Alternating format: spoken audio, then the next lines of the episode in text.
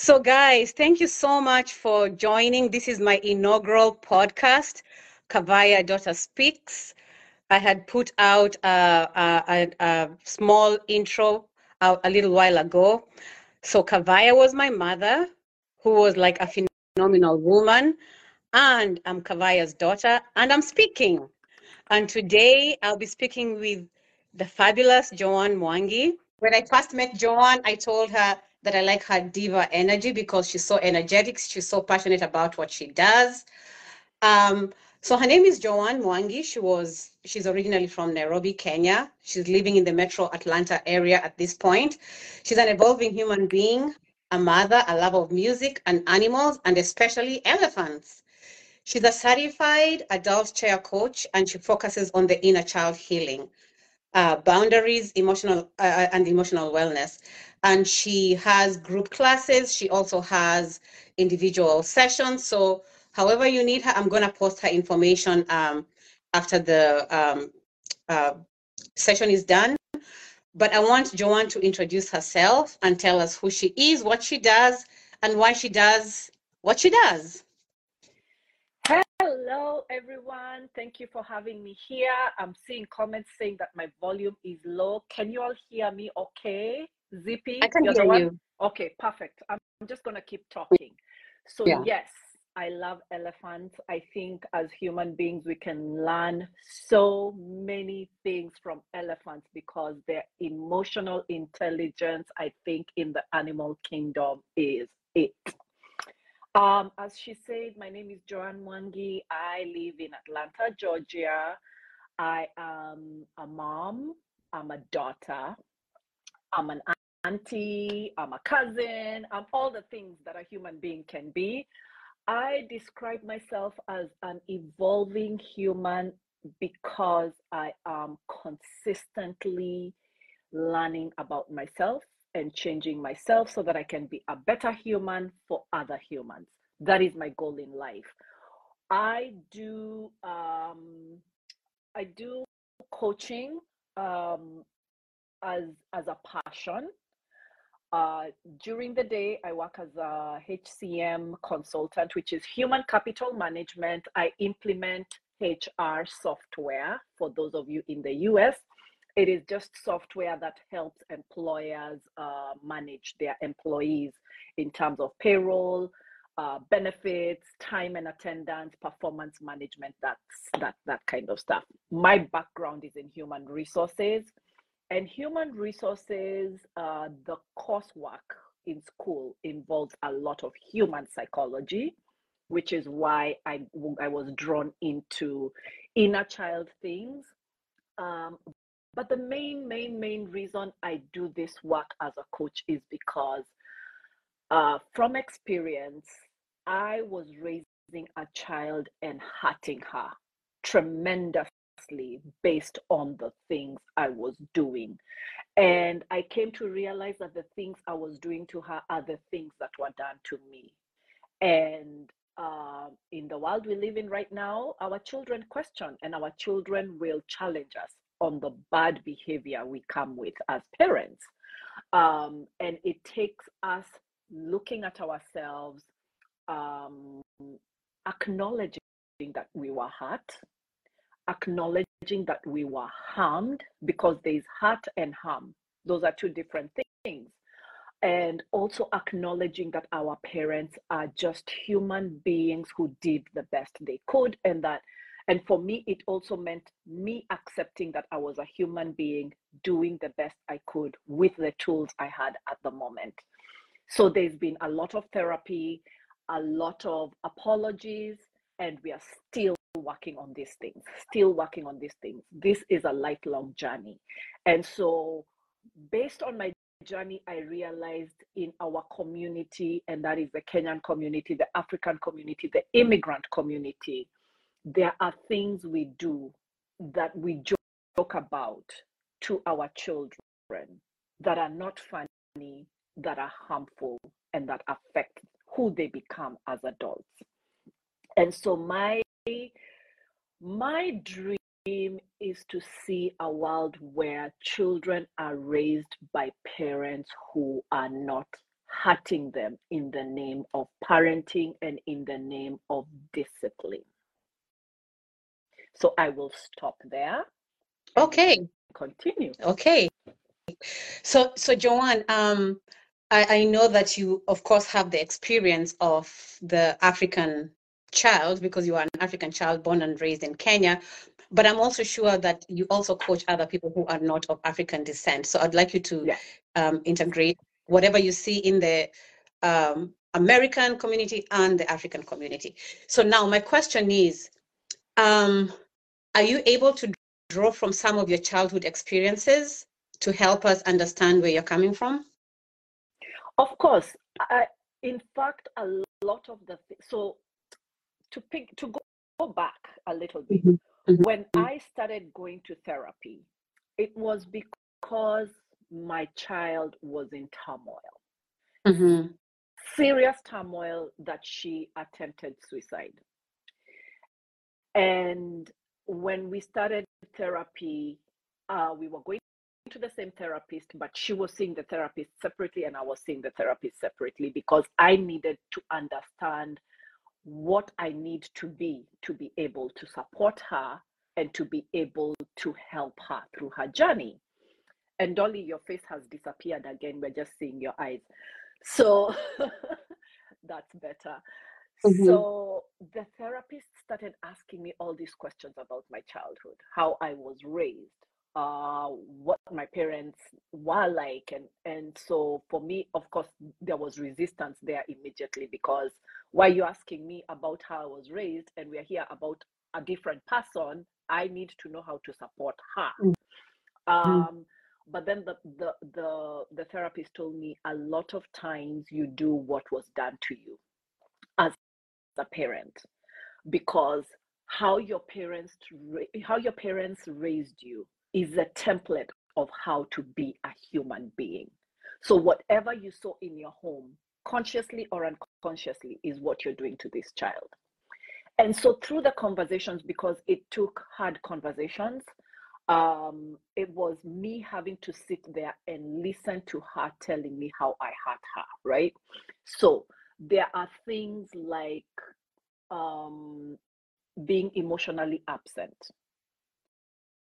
so i would tell her when she was a teenager i don't want the school to call me your your your role in life is to be a decent human being. Go to school get good grades come home. I don't want to be called by your teachers that you're misbehaving uh, you have no reason to complain you have everything you need blah blah blah. What i did not know is she was being bullied in school. She was being bullied in the church that we were going to so and then i was a bully at home because i would not listen to her. When she'd start telling me things like i don't want to be here and i'd be like okay then go where you want to be. Right? Mhm, and that closes the door for any discussion. And I'd be triggered and I'd be telling her, if I'm such a bad parent, go look for other parents. So then that shuts the door for her to be vulnerable with me about what's going on in her life. So by mhm, the time she was in her early 20s, she was dating a horrible human being because guess what? All the human beings in her life as a child were horrible, including me. And we were not mhm, safe. So she was repeating whatever it is she was experiencing. On the mhm, outside, everybody admired us. We were we had a good relationship. But internally, she was dying, mhm, literally and figuratively. So that attempt to suicide was a wake-up call for me as a parent. mhm, And lucky for me, unfortunate for many, is that that child is still here and she still continues to teach me and she still continues to challenge me in the things I do. She's 28.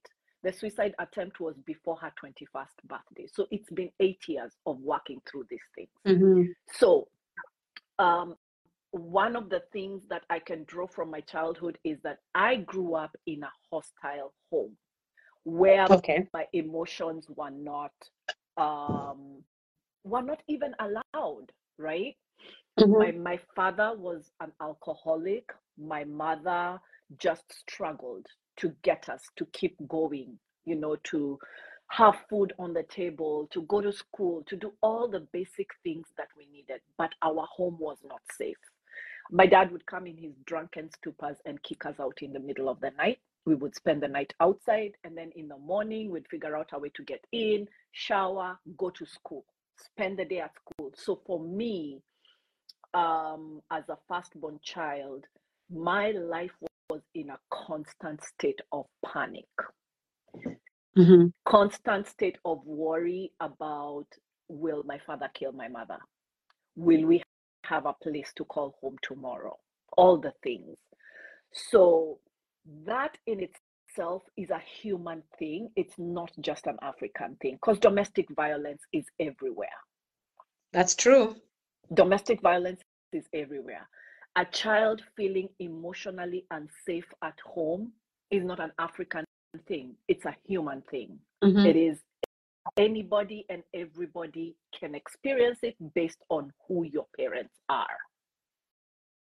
Yes, and actually, statistically, there's very little difference between the different groups when it comes to domestic violence. So it's it, it's the rich, the poor. It doesn't matter because domestic yeah. violence is not a money thing; it's a heart thing more more than a money thing. Yeah, yeah, exactly. So those are the things I'm able to connect at a human level with my clients, regardless of where they are from. Mm-hmm.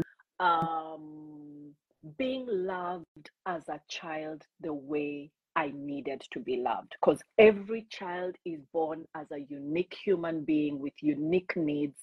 And give parents grace because children don't come with manuals. They really don't come with manuals. And if you have multiple children in a home, each child, you have to be very attuned with yourself and with the child to be able to recognize okay, Dolly needs this version of me, and Joanne needs this version of me. Mm-hmm. It's not a one size fits all. And then life comes at parents fast and furious. You're working, you're doing all the things, the kids are doing all the things. So it's not as easy as many of us make it sound. Mm-hmm. If there's any parent who is consciously raising their children, kudos to them because it is very, very hard.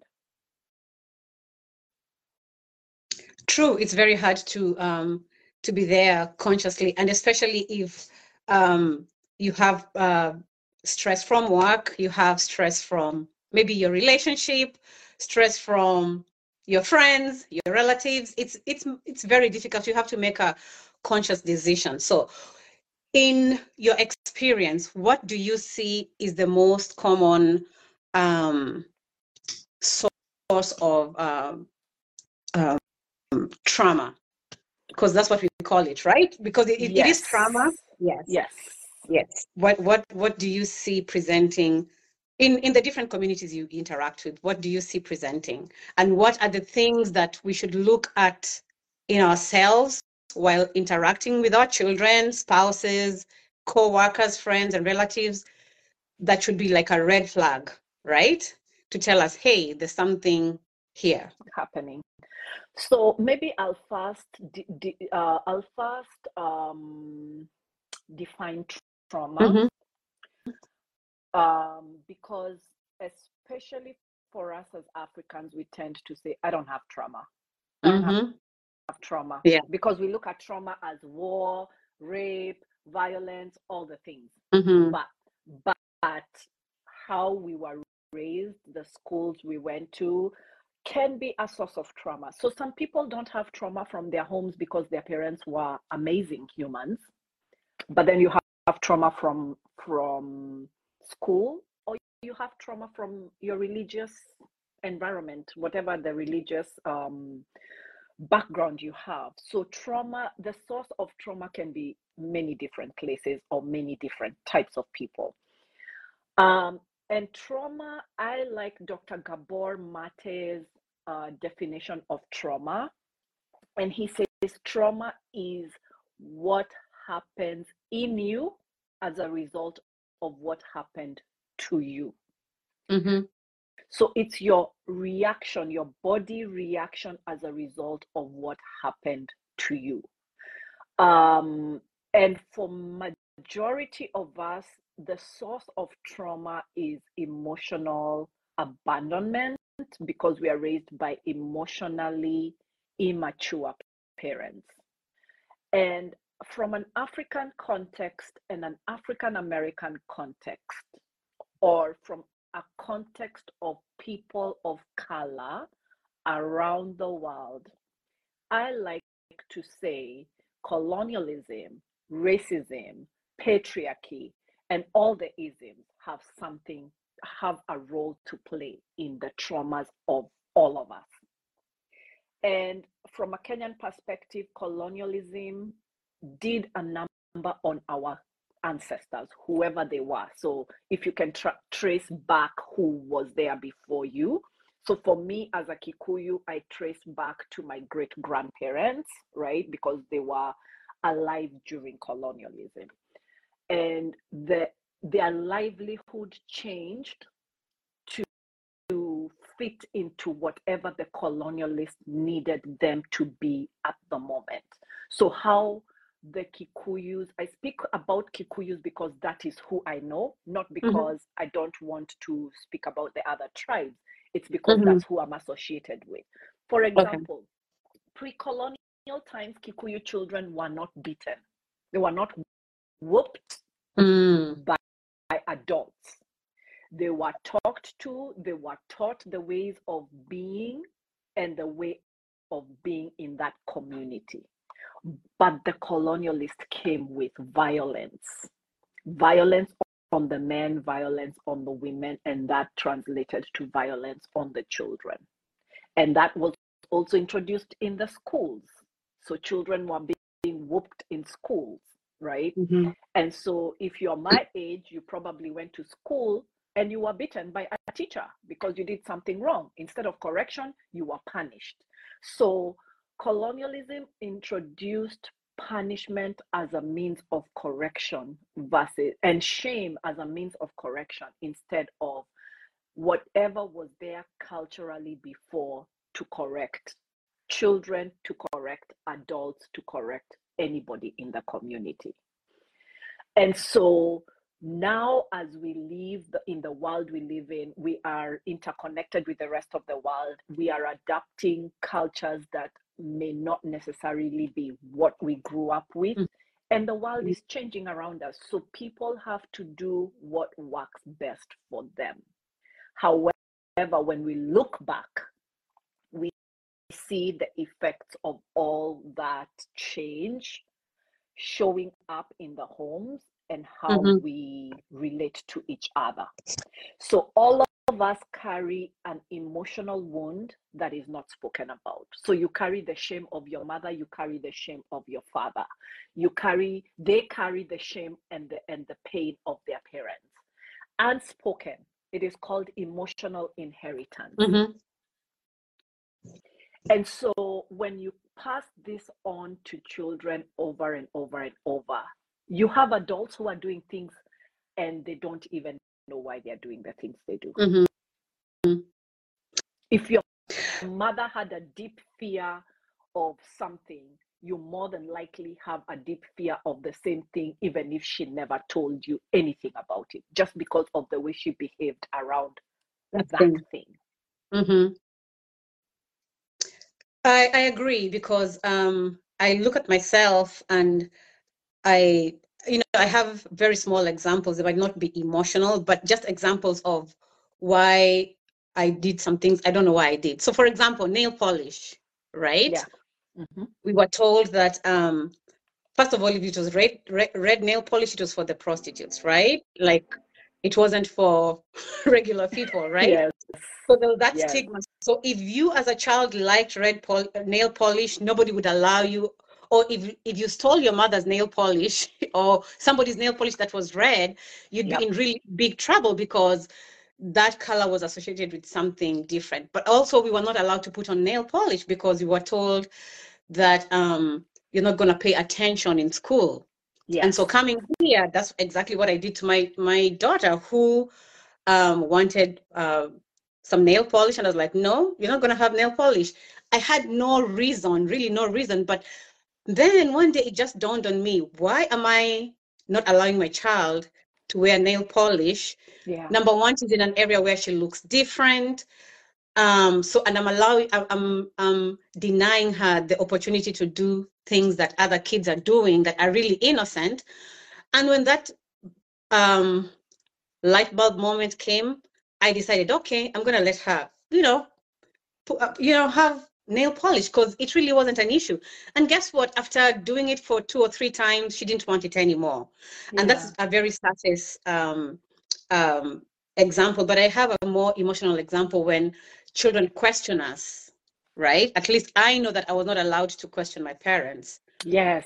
And and so when children question me, when my kids would question me, I would get annoyed, like angry, like, why are you asking me? You're not supposed to ask. But I had no reason. And they're asking innocently why.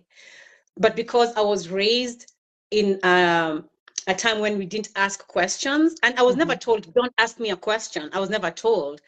I just know that that's how things happened. Like you never asked yeah. adults questions. And so I did project that on my kids. And even to this day, uh, although I'm a little bit better, I, I don't like to be asked yeah. by my yeah. kids, you know? Yeah, yeah. I think I think also children are here to teach us. Children are here to mirror. And if you pay attention to children, they will teach you how to be authentic, especially very young children. I like I like children uh, under the age of five because at that point the world hasn't really gotten to them to mold them into something they're not. Two year olds are perfect because they will tell you no and their no's are strong. The rest of us, especially as adults, we we we we get triggered by a child's no and and then we mistreat the child because they've said no. Whether it's something as small as I don't want to eat that food, or it's as something as small as I don't want to go to that house, I don't want to go visit your friends. Mm-hmm. Or something as as as major as I don't like your mother.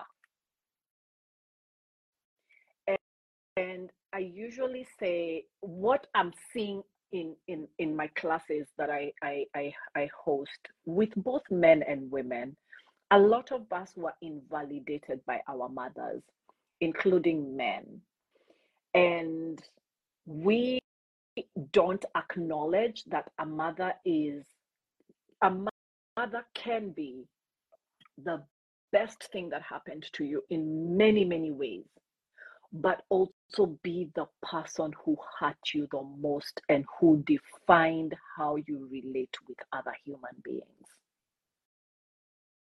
Not because she woke up and intentionally decided she's just going to be this horrible human being, but because she was doing what she needed to do at the moment when she was raising you and mm-hmm. she didn't know better. So we then bring that wounding in our romantic relationships, and then the children become the the recipients of the dysfunction. Mm-hmm. So if, like you said, if you're pissed off with your husband, your children are gonna get the brunt of it. If you're pissed off with your boss, your children get the brunt of it. Your husband gets the brunt of it, right? Mm-hmm. We don't know how to sit with our emotions and feel them and let them move through us and and and sometimes excuse ourselves from people and places so that we can go feel those emotions so that mm-hmm. we can be better humans for other humans mm-hmm. including the children okay um what do you think the impact is on us as adults when it comes to boundaries? Oh, boundaries is such a complex, complex, complex, yet very easy uh, concept. Mm-hmm. Um, I, I think for those, depending on the home you grew up in, because boundaries are not hard for everybody. Mm-hmm. but I see boundaries being hard for for us and our community. And when I say our community, I'm speaking about Black people, uh, because it is hard to say no because we attach meaning to any request that a person has of us. So for, I'll give I'll give an example of us as Kenyans, and I think also most Africans do this. When somebody dies, we collect money to help with the death, right? To ship a body home, to bury the person, all that. And there's nothing, and I'm and, and please people do not misconstrue what I'm saying. I, there's nothing wrong with doing all that. However, many times people are giving not because they have the money to give, but because they are like, if I don't give, people will not give when I have an issue. It is scratch my back so that I can scratch yours, right? Mm-hmm. So, for those of us living in the US, we have the privilege of being able to get life insurance or for being able to to save money to to to to plan your life in a way that can afford you the privilege to take care of things like burials and things like that. And i'm not talking about extreme issues whereby somebody has been sick and all this. I mean there are many many different situations. However there are so many times that you're giving and giving and giving with the hopes that when it's your turn, people will give. Yet, if you're no longer there, you will not know whether people will give or not give. that is true. Um, Joanne, can you give us an example?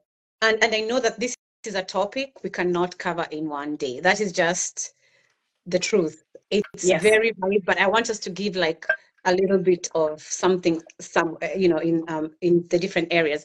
Can you give us an example of your personal experience, meaning something that um, happened to you, or was instilled in you, or was the way of life for you that still affects you to this day, even though you are an inner child coach because sometimes people think that if you're a therapist or a, a, coach like you have it all right?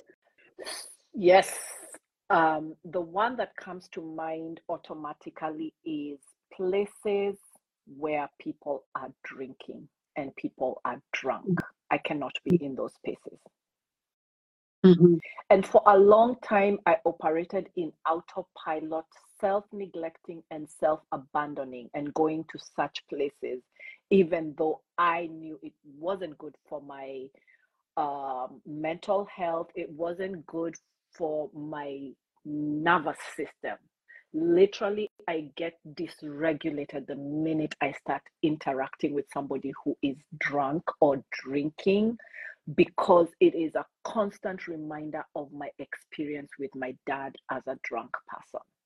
So I go into hypervigilance, which is starting to predict and play out how this scenario is going to be in the worst case scenario, not best case scenario, because my experience was with a belligerent drunk, not with a happy drunk. Right. Mm-hmm. So mm-hmm. for some people, if a person is a happy drunk, that's what you know, it's okay. For me, I'm not waiting for the happy drunk to become a belligerent drunk. I start getting nervous, I get anxious. So I have made peace with the fact that being in environments where people are drinking and possibly will get drunk is not an environment for me because mm-hmm. I still cannot function in those environments.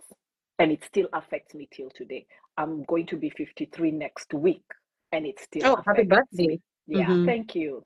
So mm-hmm. that is an example of something that um, affects me. Something else that I can say for sure still in the back of my mind kind of affects me is being yelled at mm-hmm. and being scolded. or somebody speaking in a harsh tone Mm-hmm. kind of makes my insides just I don't even know how to explain it Mm-hmm. Because it reminds me of all the times I was scolded, whether it was in school or in church or at home or wherever I went as a child. Mm-hmm. Back when I was growing up, it was when you did something wrong, you're scolded at home, then you're punished by your aunties. Um, a week later, then during the holidays, you go, your grandmother scolds you about the same thing. So it's a constant reminder that something is wrong with you. Mm-hmm. The village mentality, right? exactly so all that would make me feel a certain way and i think that is a part of me i'm still working on when Mhm. somebody speaks in a way that triggers that memory Mm-hmm. yeah Um, you know, we were talking about an incident, and someone was telling me, uh, no, kids are, children are resilient. They won't, um, they'll get over it or they'll get used to it.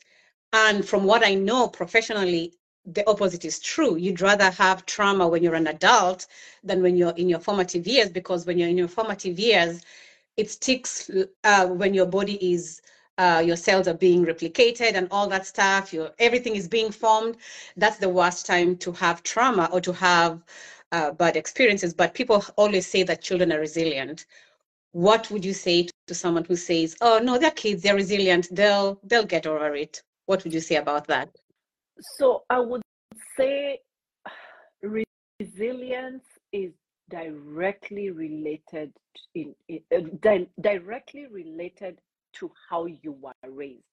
And it is also very directly related in in the to to how your life was in the first two months of your life. That's that means when you were in your mother's womb to the first two months Mhm. outside of your mother's womb.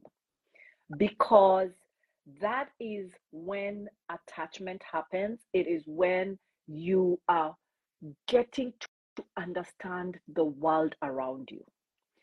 Children can be resilient but also the truth is children just adapt they don't they don't forget it Mhm. it just becomes i will change myself Mhm. so that so that i can i can survive this environment so for Mhm. example domestic violence if you're in a domestic violence situation like i was i learned how to mold myself in a way that I will not be noticed so that I don't, so that the attention is not on me.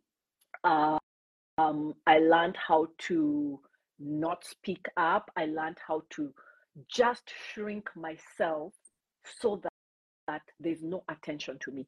That is not resilience. No, it's not. It's adapting to your conditions. And then, but grown-ups would say you're resilient, though. Most grown-ups would think she's resilient, but the truth is you're changing who you are and you're gonna react, you're gonna act a certain way when you grow up because of your experience. So that really is not resilience. It's you adapting. Because when you're not, for example, in a domestic violence situation, most children report that they're afraid of doing anything that triggers the perpetrator, right? So Yeah. that's why you're quiet. That's why you're unseen because you don't want to say something that triggers, for example, for you it was your dad, um, or triggers whoever it is who who is um, violent, right? Yeah. So you decide to to keep quiet, even if you're a bubbly child. So now you you become timid, and then you find that you grow up and you're a timid person, but that's not really who you are. You're always wishing, like, I wish I could just speak up, you know, because you know, because of the trauma. Yeah. Yeah. and and i think also what we fail to to see in children is that when a child starts changing themselves it is time for the adults in that environment to start asking questions hard questions mm-hmm. because resiliency for example in in adults looks different from resiliency in children Mhm. I say when there's illness, right? Like children with cancer, are very resilient compared to adults with cancer. Mm-hmm. Right? Because they have that childlike mentality. They know they are loved because they are loved on. Things are happening for them, and everybody is doing the best they can for them. Mm-hmm. Um, but when a child is in an environment where they are emotionally unsafe, physically unsafe, not seen, not heard, not understood, that shutting down is self abandonment. And they learn how to survive that and how to thrive in that in the eyes of the adult. You're thriving, but mm-hmm. there's a part of you that has died. Mm-hmm. And that's the part of us that as, as adults we say, oh, um, I'm not a creative person. I don't have creativity. Or I have no passion. I don't know what my purpose is. Because those, those things were beaten out of you, whether it's with words or with physical whoopings or with with action, a part of you died consistently with every uh, moment where you were unseen, any moment where people were unkind to you as a child. Because mm-hmm. children need to be seen and loved unconditionally. Mm-hmm.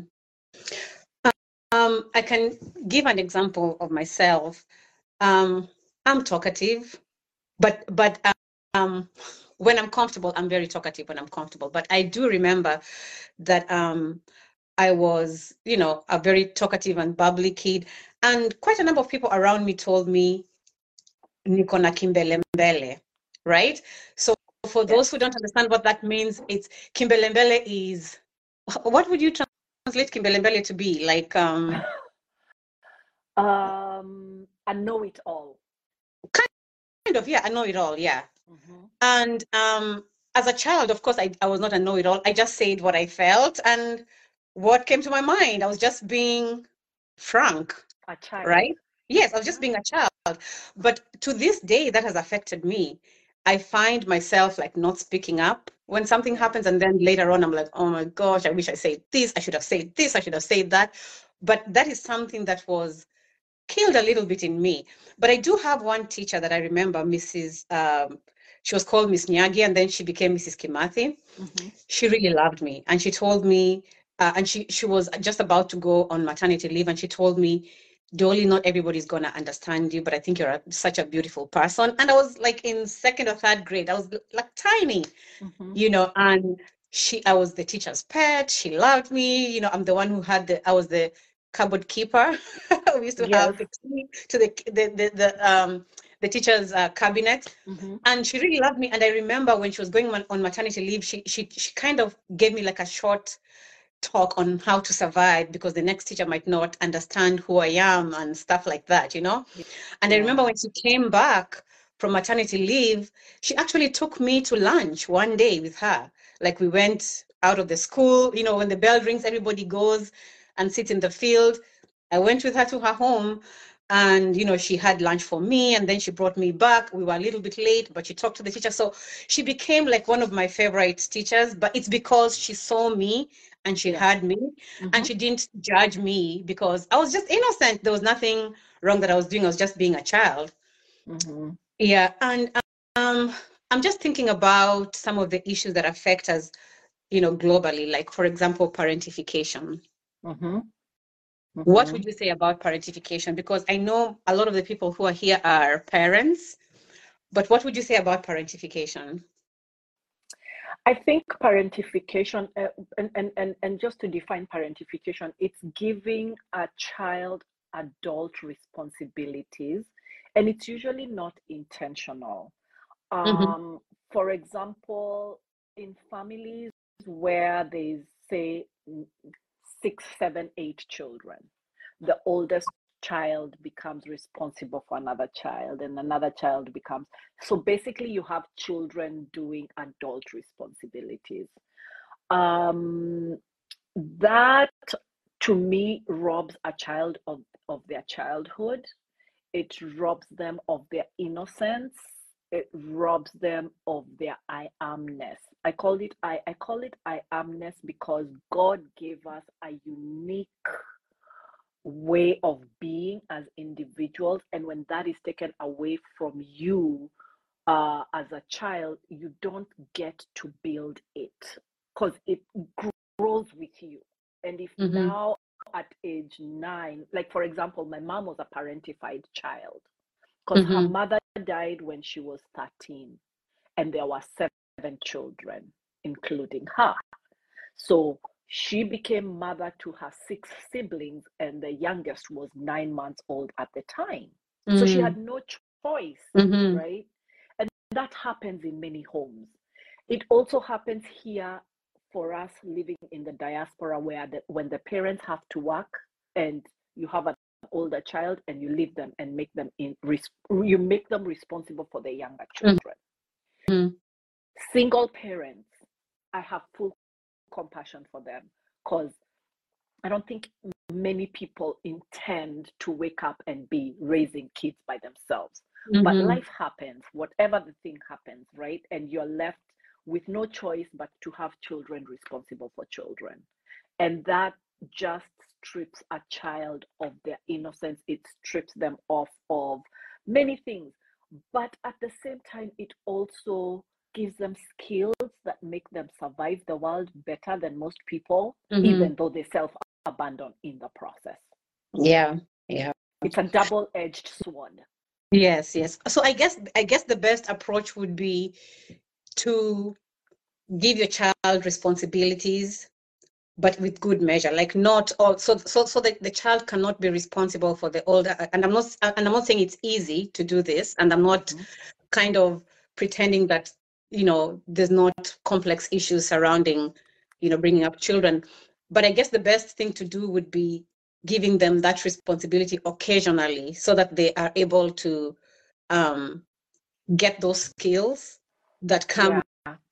you know being responsible but at the same time they're able to be children. Because i do know a lot of people who are parentified and um and um you know and it, it shows you know as you said as you said uh, with uh, when it comes to self-abandonment when people now think of everybody else other than themselves and so they're not even giving 100% of who they are their authentic yep. self because that's what happened to them when they were younger and you know what? I'm thinking about that, and I I I have to talk about my mother for a minute because this is Kabaya's yes. daughter, right? Absolutely. Talk she was her. very very wise when it came to that because I remember there's a time we didn't have a house help and my mom stayed home for a couple of days and i remember the day that the house help was coming. She was late. She took us to the uh, she took us to the neighbor's house to wait there for the house help and she told us to keep on looking out.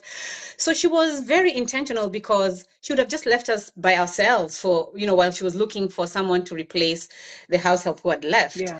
but she was very intentional and she did not uh, parentify. And even i remember uh, you know letting us go to nairobi downtown i would say nairobi town yeah uh, it took a while before my mom yeah it took a while before my mom let us you know, go to town by ourselves. And I'm thinking a lot of kids were going to town by themselves, but she was very intentional. And she and and I, I, I do know some people who told her, "You're spoiling your kids," but she was like, mm, "I don't care. Like these are my kids." And I remember there's a a, a lady who a, a younger an older girl who would walk with us to the bus stop, you know, when going to school. Not because I even remember her name, not because we were not able to, but my mom felt that she wanted safety. You know, yeah, she wanted safety. You know. Yeah. So, I have a question here. Mm-hmm. Somebody says that she has a dad mm-hmm. who was very harsh, and whenever the dad came, Mm-hmm. they would scatter. Uh, okay, let me just say, let me read it the way it is, right? Okay. I had a dad who was Mukali. Mukali means harsh. Yeah. Yes, we would scatter whenever he came home. I am a single lady in my 40s. How can my relationship with my dad affect my perception of men? Oh. I think so it, it can go either way. I don't truly believe that all of us do like attract who our dads were or our moms were However, there are elements, very strong elements of who our parents are in our significant others, in the person you choose as your significant other. So maybe for her, how that would manifest is she might not be the kind of person who likes a, a, a kind man who is not harsh. She only knows how to interact with men who are harsh to her and maybe mean spirited to her. That's the only way she knows.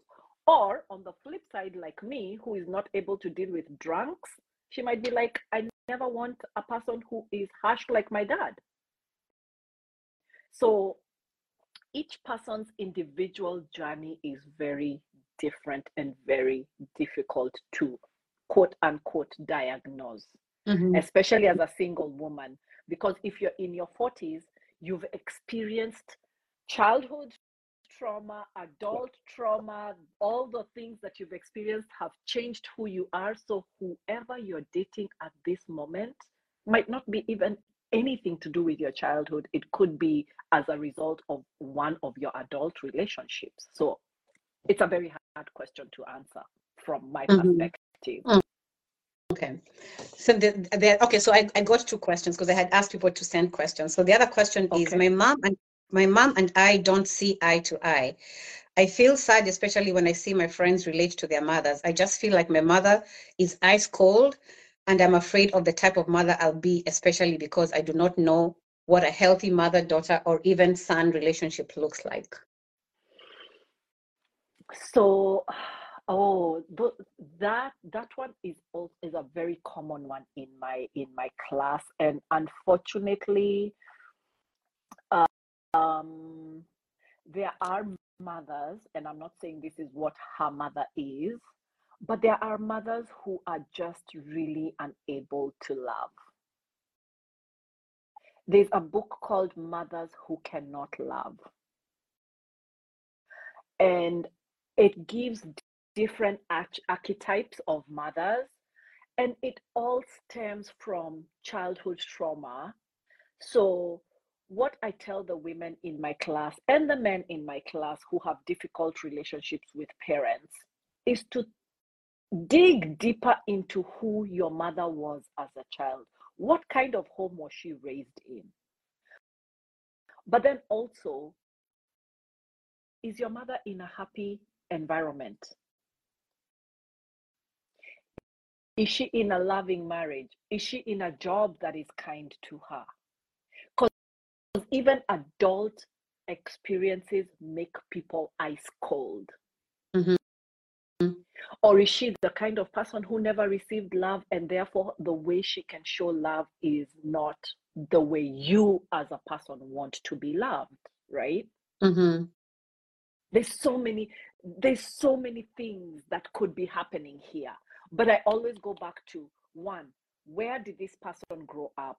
who were their parents how did their parents treat them what was the schools what were what were the schools like what were the church what was the church like? Because all those environments shape a person and then also dictates how that person is going to interact with other people including their children.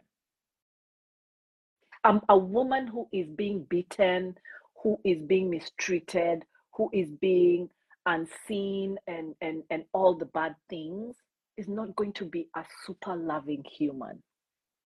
Mm-hmm. regardless of how you look at it they may mm-hmm. show some love but it's hard for them it's really when you think about yourself as an adult when you're going through hard times are you an extremely loving cuddly person or are you ice cold i usually say people who need the most love ask for love in the most unloving ways.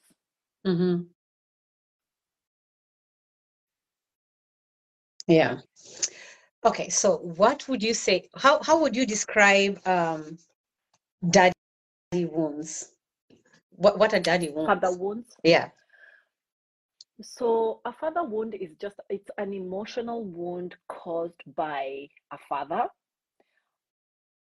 or the lack of one, some people have daddy wounds that are caused by the father. So it could be toxic masculinity where a father did not uh, present himself as a healthy man who was loving and kind and all the good things to his family.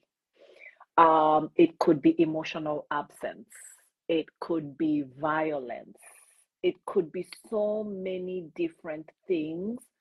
But in in short, the way I, ex- I, I explain a mother wound, father wound is basically a wound caused by that primary parent that be, that that makes it hard for you to relate with that sex.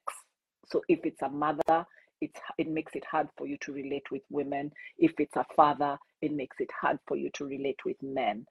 A lot of men tend to have father wounds that are, are not even talked about. Uh, and and it shows up in in the form of banter. Men are unkind to each other when men are going through things. One of the things we see in our community is when a man is going through hard things and they become vulnerable, they are told, ah, we watch our mama.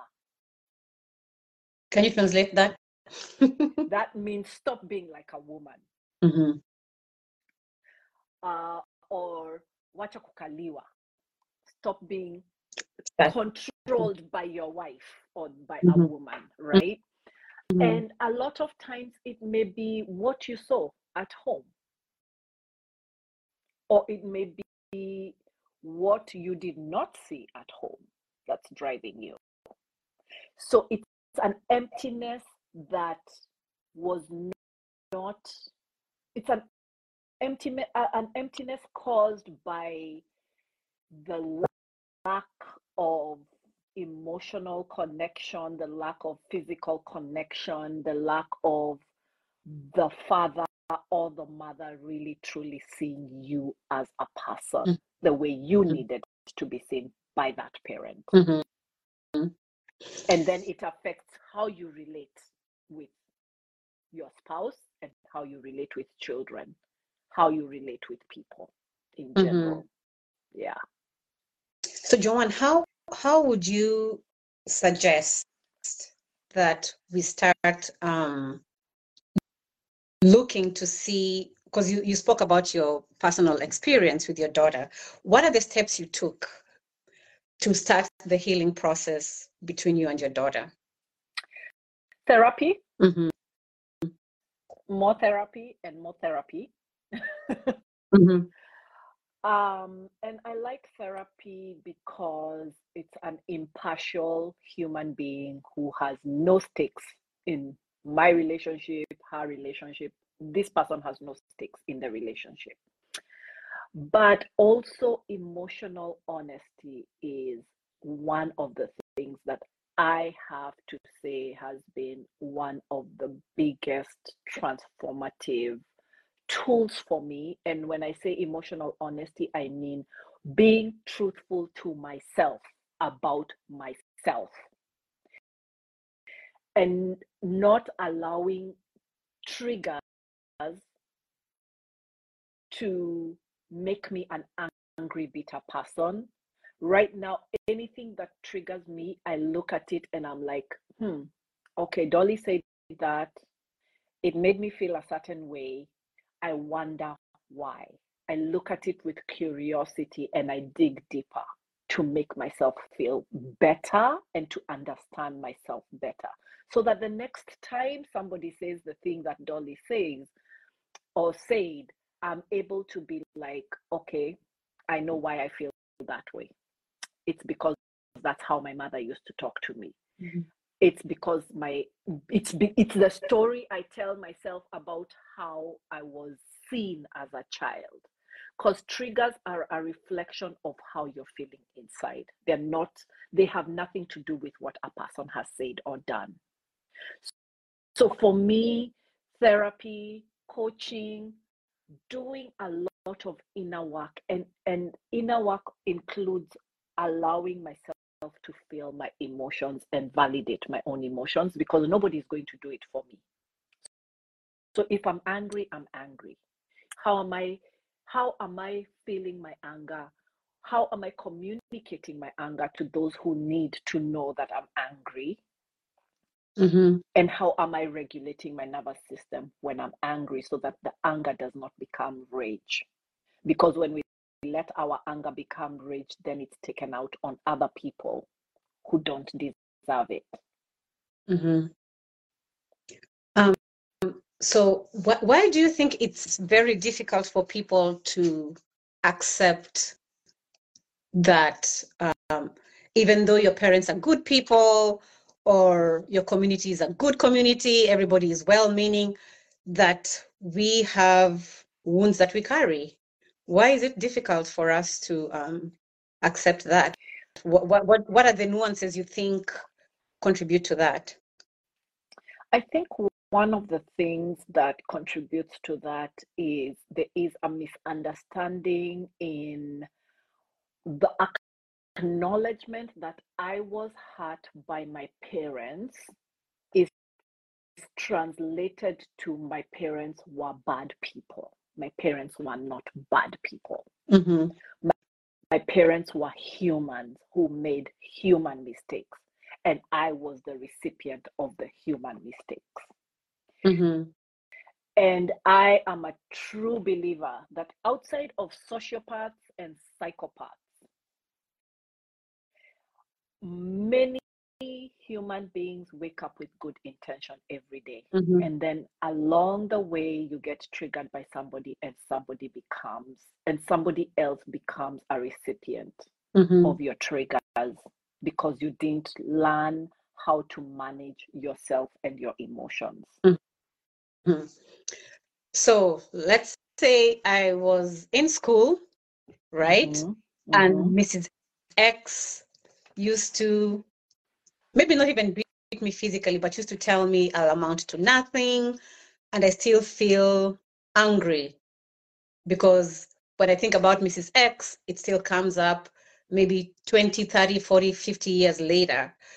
What would you advise me to do? Should I go and look for Mrs. X because I know Mrs. X is in Massachusetts, for example, or Mrs. X is next door, or I see her on Facebook or whatever? What would your advice be?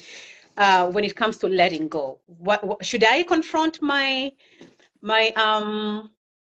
I don't your, your want to use the word my perpetrator or the person who caused for example, the people who called me Kimbelembele, some of I can't even remember some of them, but I do remember the one who was kind to me. What what would you say? How should we approach that?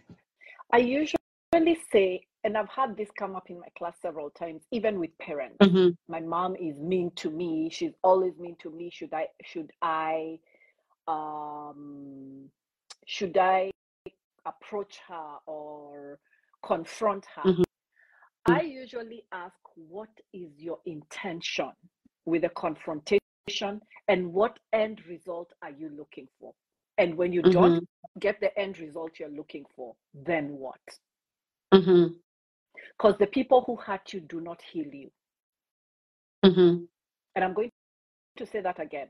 The people who hurt you cannot heal you unless they have done the work mm-hmm. they're willing to apologize and they're willing to change their behavior. Because apologies without changed behavior is not an apology. Exactly. So you can go confront Mrs. X.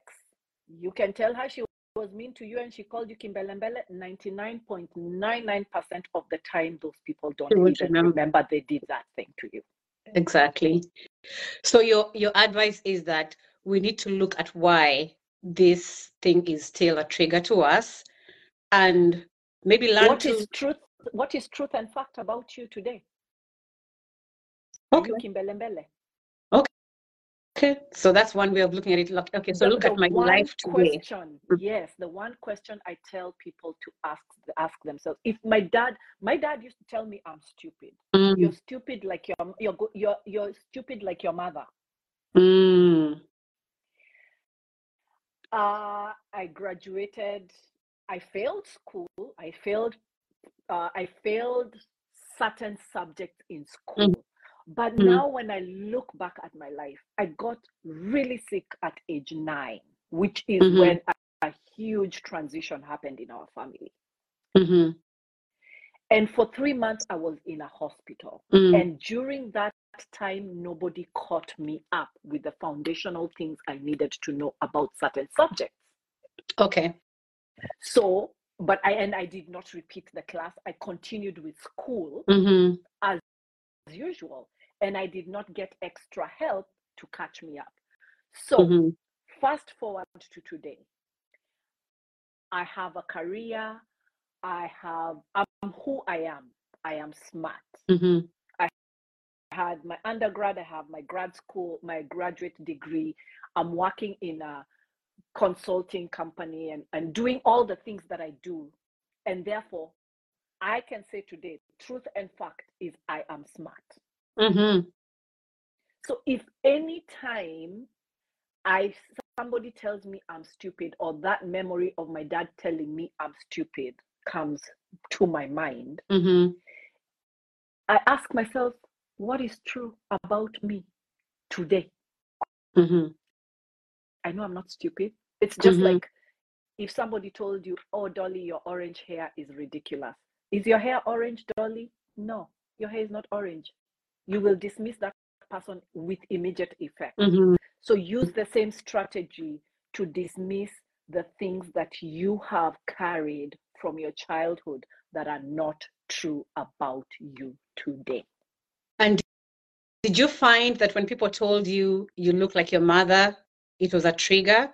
especially because somebody else told you okay so that was never a trigger for you for me it's not a trigger my mother is beautiful now what i find a tr- my dad did not like uh, us to have short hair.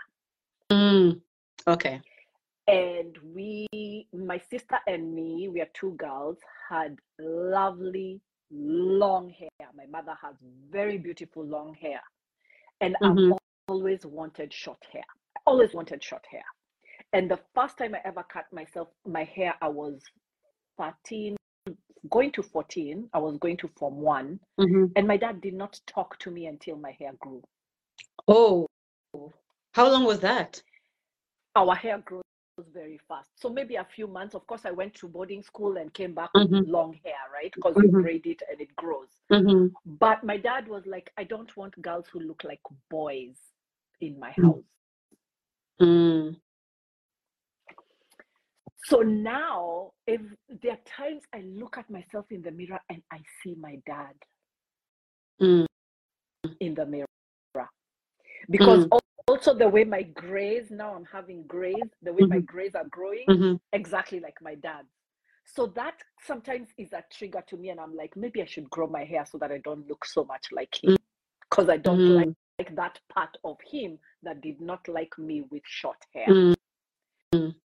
But I have to debunk that every day I look at myself and say, and, and remind myself of all the compliments I get when I walk out there mm-hmm. with my short hair. Mm-hmm.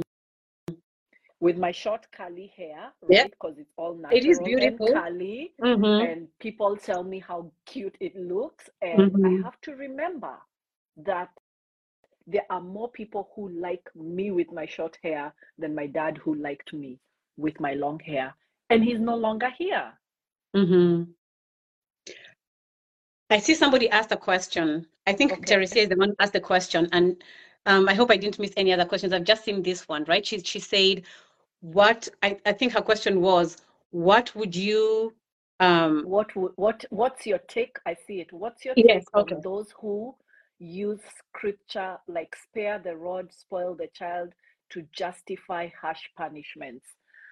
So, religious trauma, um, I think the Bible in itself, and I'm a Christian, I'm a Jesus loving Christian.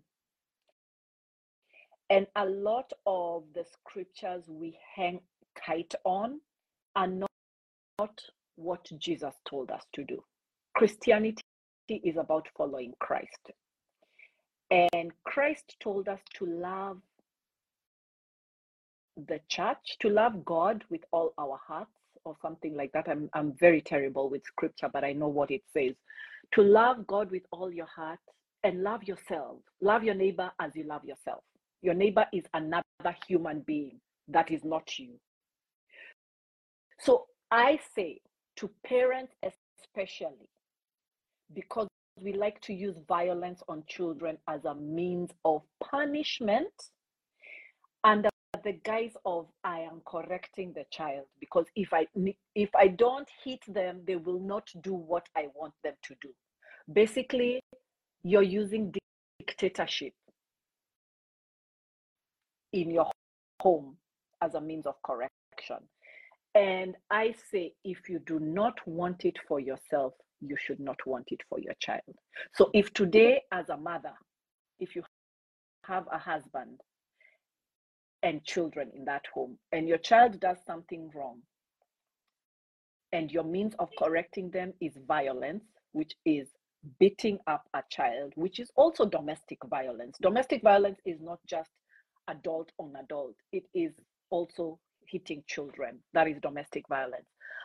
If you're using um, physical violence on your child to correct them, my question to you is would you like when you're when you do something wrong as an adult person in your home would you like your spouse to hit you as a means of correction for the thing you did wrong typically adults don't want to be hit would you like your boss to slap you when you do something wrong. Because work, the workplace is a place where we learn new things. Mm-hmm. It's a place where we get grace and we are taught things over and over. We are put in training classes. We are put in, we're given mentors. But with children, we just want to hit the life out of them and tell them, I'm the boss. I brought you in. I can take you out. And then we expect expect them to be wonderful members of society who are not violent on other humans. So, my question to you is Do you want that for yourself? If you don't want it for yourself, then you should not want it for your child or anybody's child. Mm-hmm. To me, it's that simple. Mm-hmm. Does any, mm-hmm. could you see any other questions? Let me see. I don't see any other questions. Great conversation, very informative. I don't see any other questions now. Okay. So, anyway, so now as an adult, right, what are the steps I should take to start examining? Like, from what lens should I look at myself, right, to start looking at my behavior, what I do, and how it relates to my childhood. How do I start that process for myself? So I would say um, one. So there's three parts to us, and that's why I'm called an adult chair coach. The adult chair is uh, a healing modality that was created to make psychology simple. It's basically the tagline is simple psychology meets um, grounded spirituality. Okay. And I would say that there's three parts to us the child self, the adolescent self, and the adult self. The child self is age zero to six, seven. And that part of us is the most authentic part of us. It is a part of us that holds all things wonderful about us. It is also the part of us that holds our true emotions. It is the part of us that has our most authentic self. Then there's the adolescent self, which is the ego. It is our protector, very important. But it is also where all our coping mechanisms live if you had to adjust to be a certain type of way to survive your environment, that is your adolescent self. So if you find yourself shrinking when somebody um, yells at you, your adolescent self is in act is is activated. Mm-hmm. And that's the part of us that most of us live life through. we have not left our adolescent self. And that is the age eight all the way to age 26 when your prefrontal cortex is maturing. Mm-hmm. And that is the part of us that is um, from a medical perspective, how do you explain it? The part of us that is responsible for logic and decision making, and things like that, decision mm-hmm. making and things like that. Yeah. So that's the part of us that also gets very triggered. Um, it's the part of us that does not operate from, from truth and fact. It's a part of us that operates from stories and assumptions.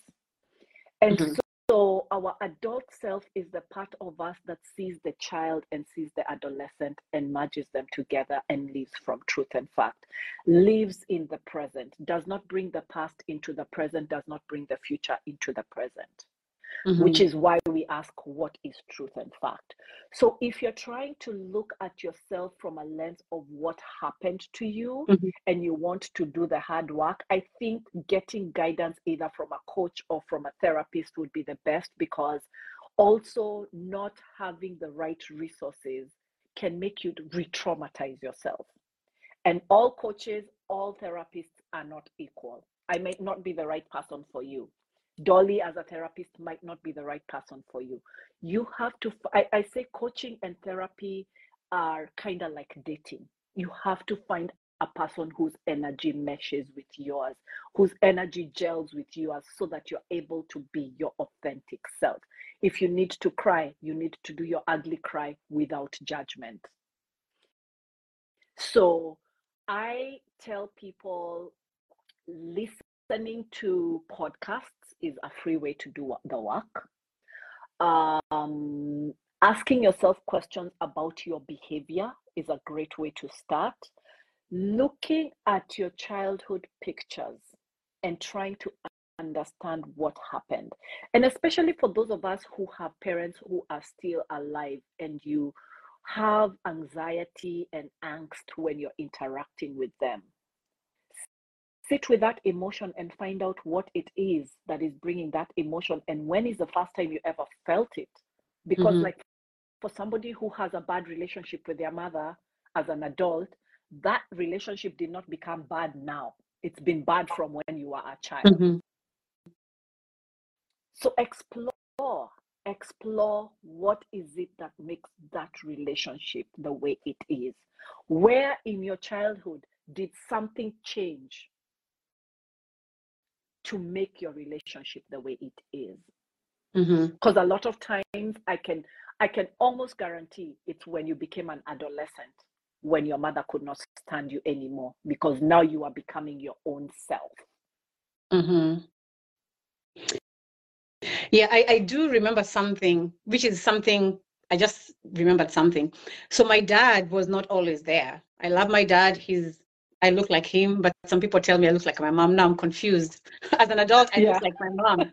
So I'm a little confused, yeah. but I've always thought that I looked like my dad. And he's dark, you know, dark and handsome. But um, I do remember that I did not have that many males in my life growing up that, you know, that we lived with on a daily mm-hmm. basis.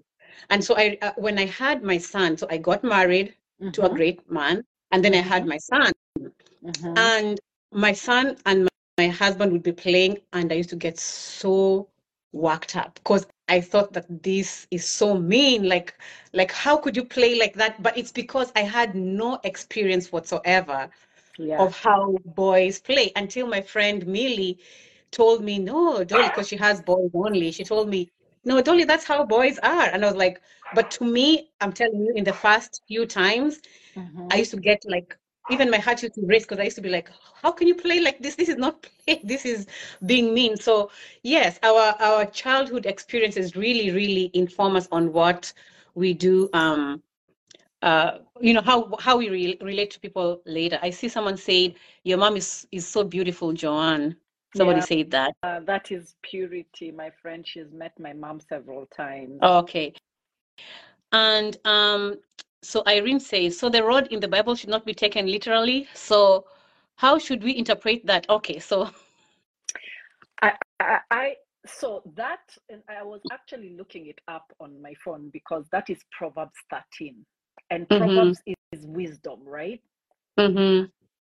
A lot of those Bible scriptures are parables. They are lessons for I, I, I literal literal I don't personally, and this is my personal perception. Mm-hmm.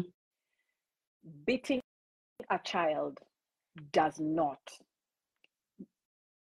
it's not love it is not love it's not love and many of us were beaten and did not feel loved and in today's world if you beat your child also you teach them that it's okay for other adults to hit them.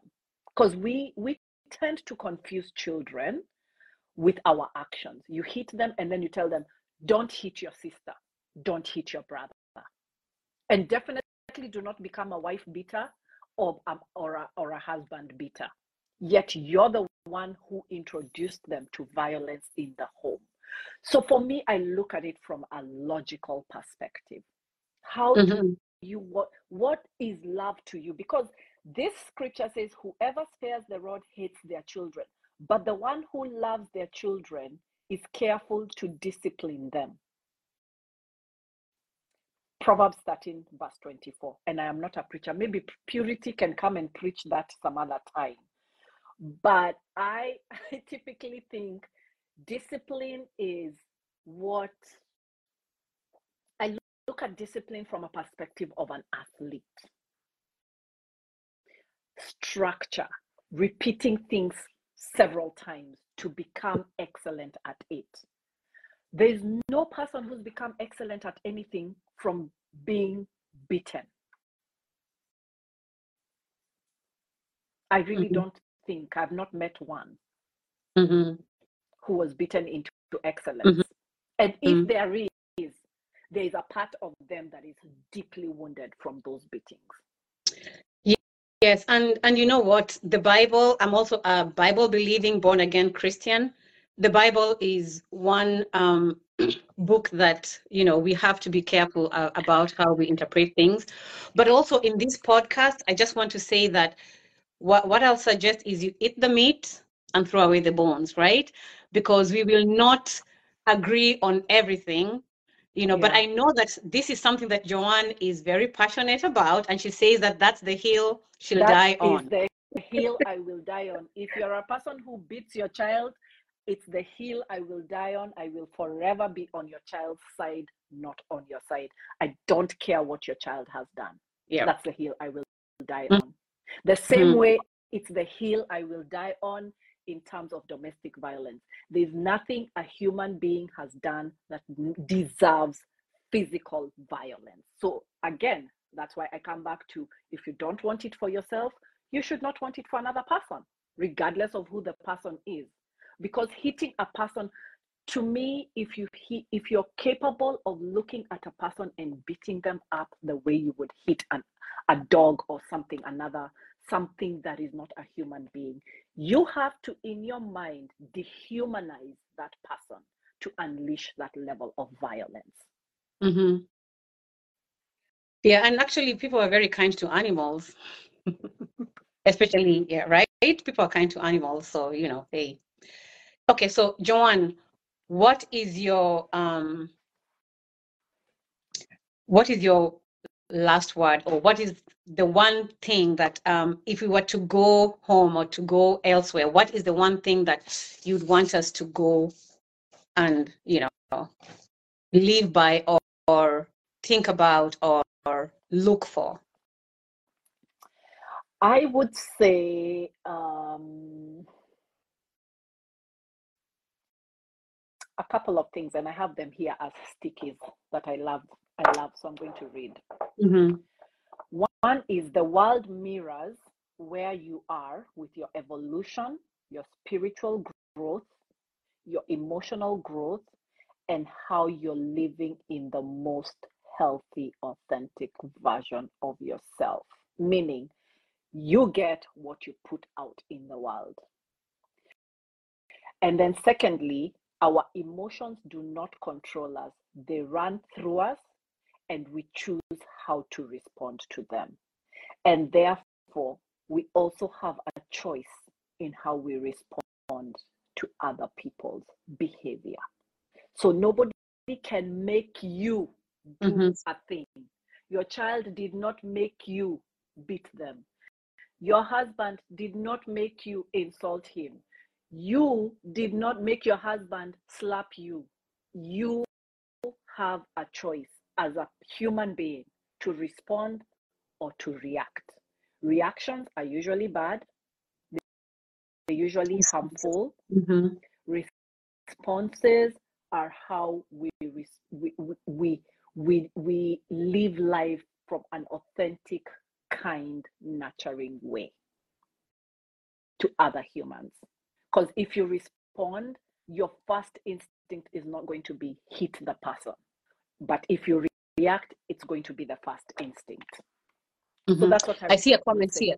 Okay, I see a comment here. I remember as a child, my mom used to whip us with a switch.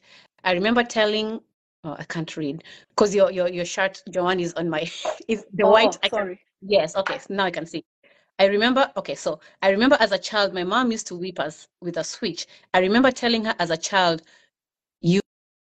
you mind? I will never hit my oh i'll never hit my kids with a switch and i never did. Okay. That's miss diane. That was my kids uh, teacher.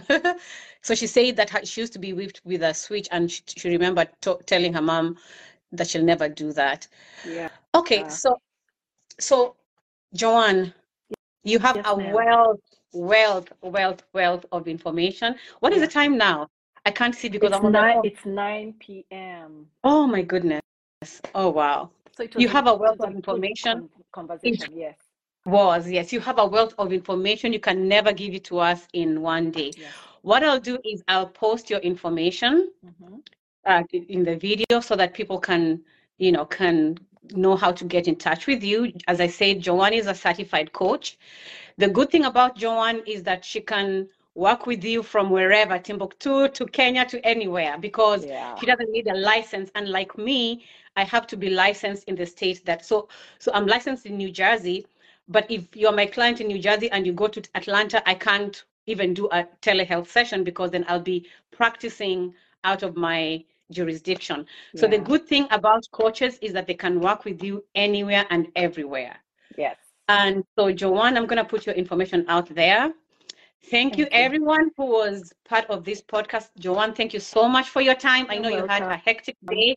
Thank you Thank so much you. for making it. And um, our next podcast will be in two weeks, and it will be a mom and daughter.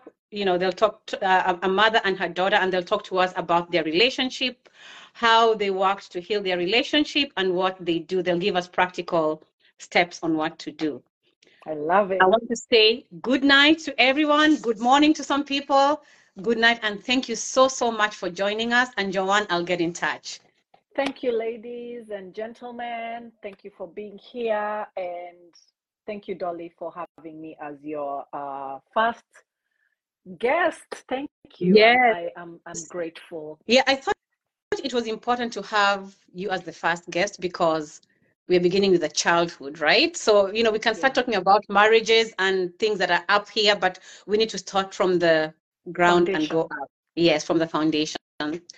Thank you so much and good You're night, welcome. everyone. Bye. Bye. Thank you. Bye.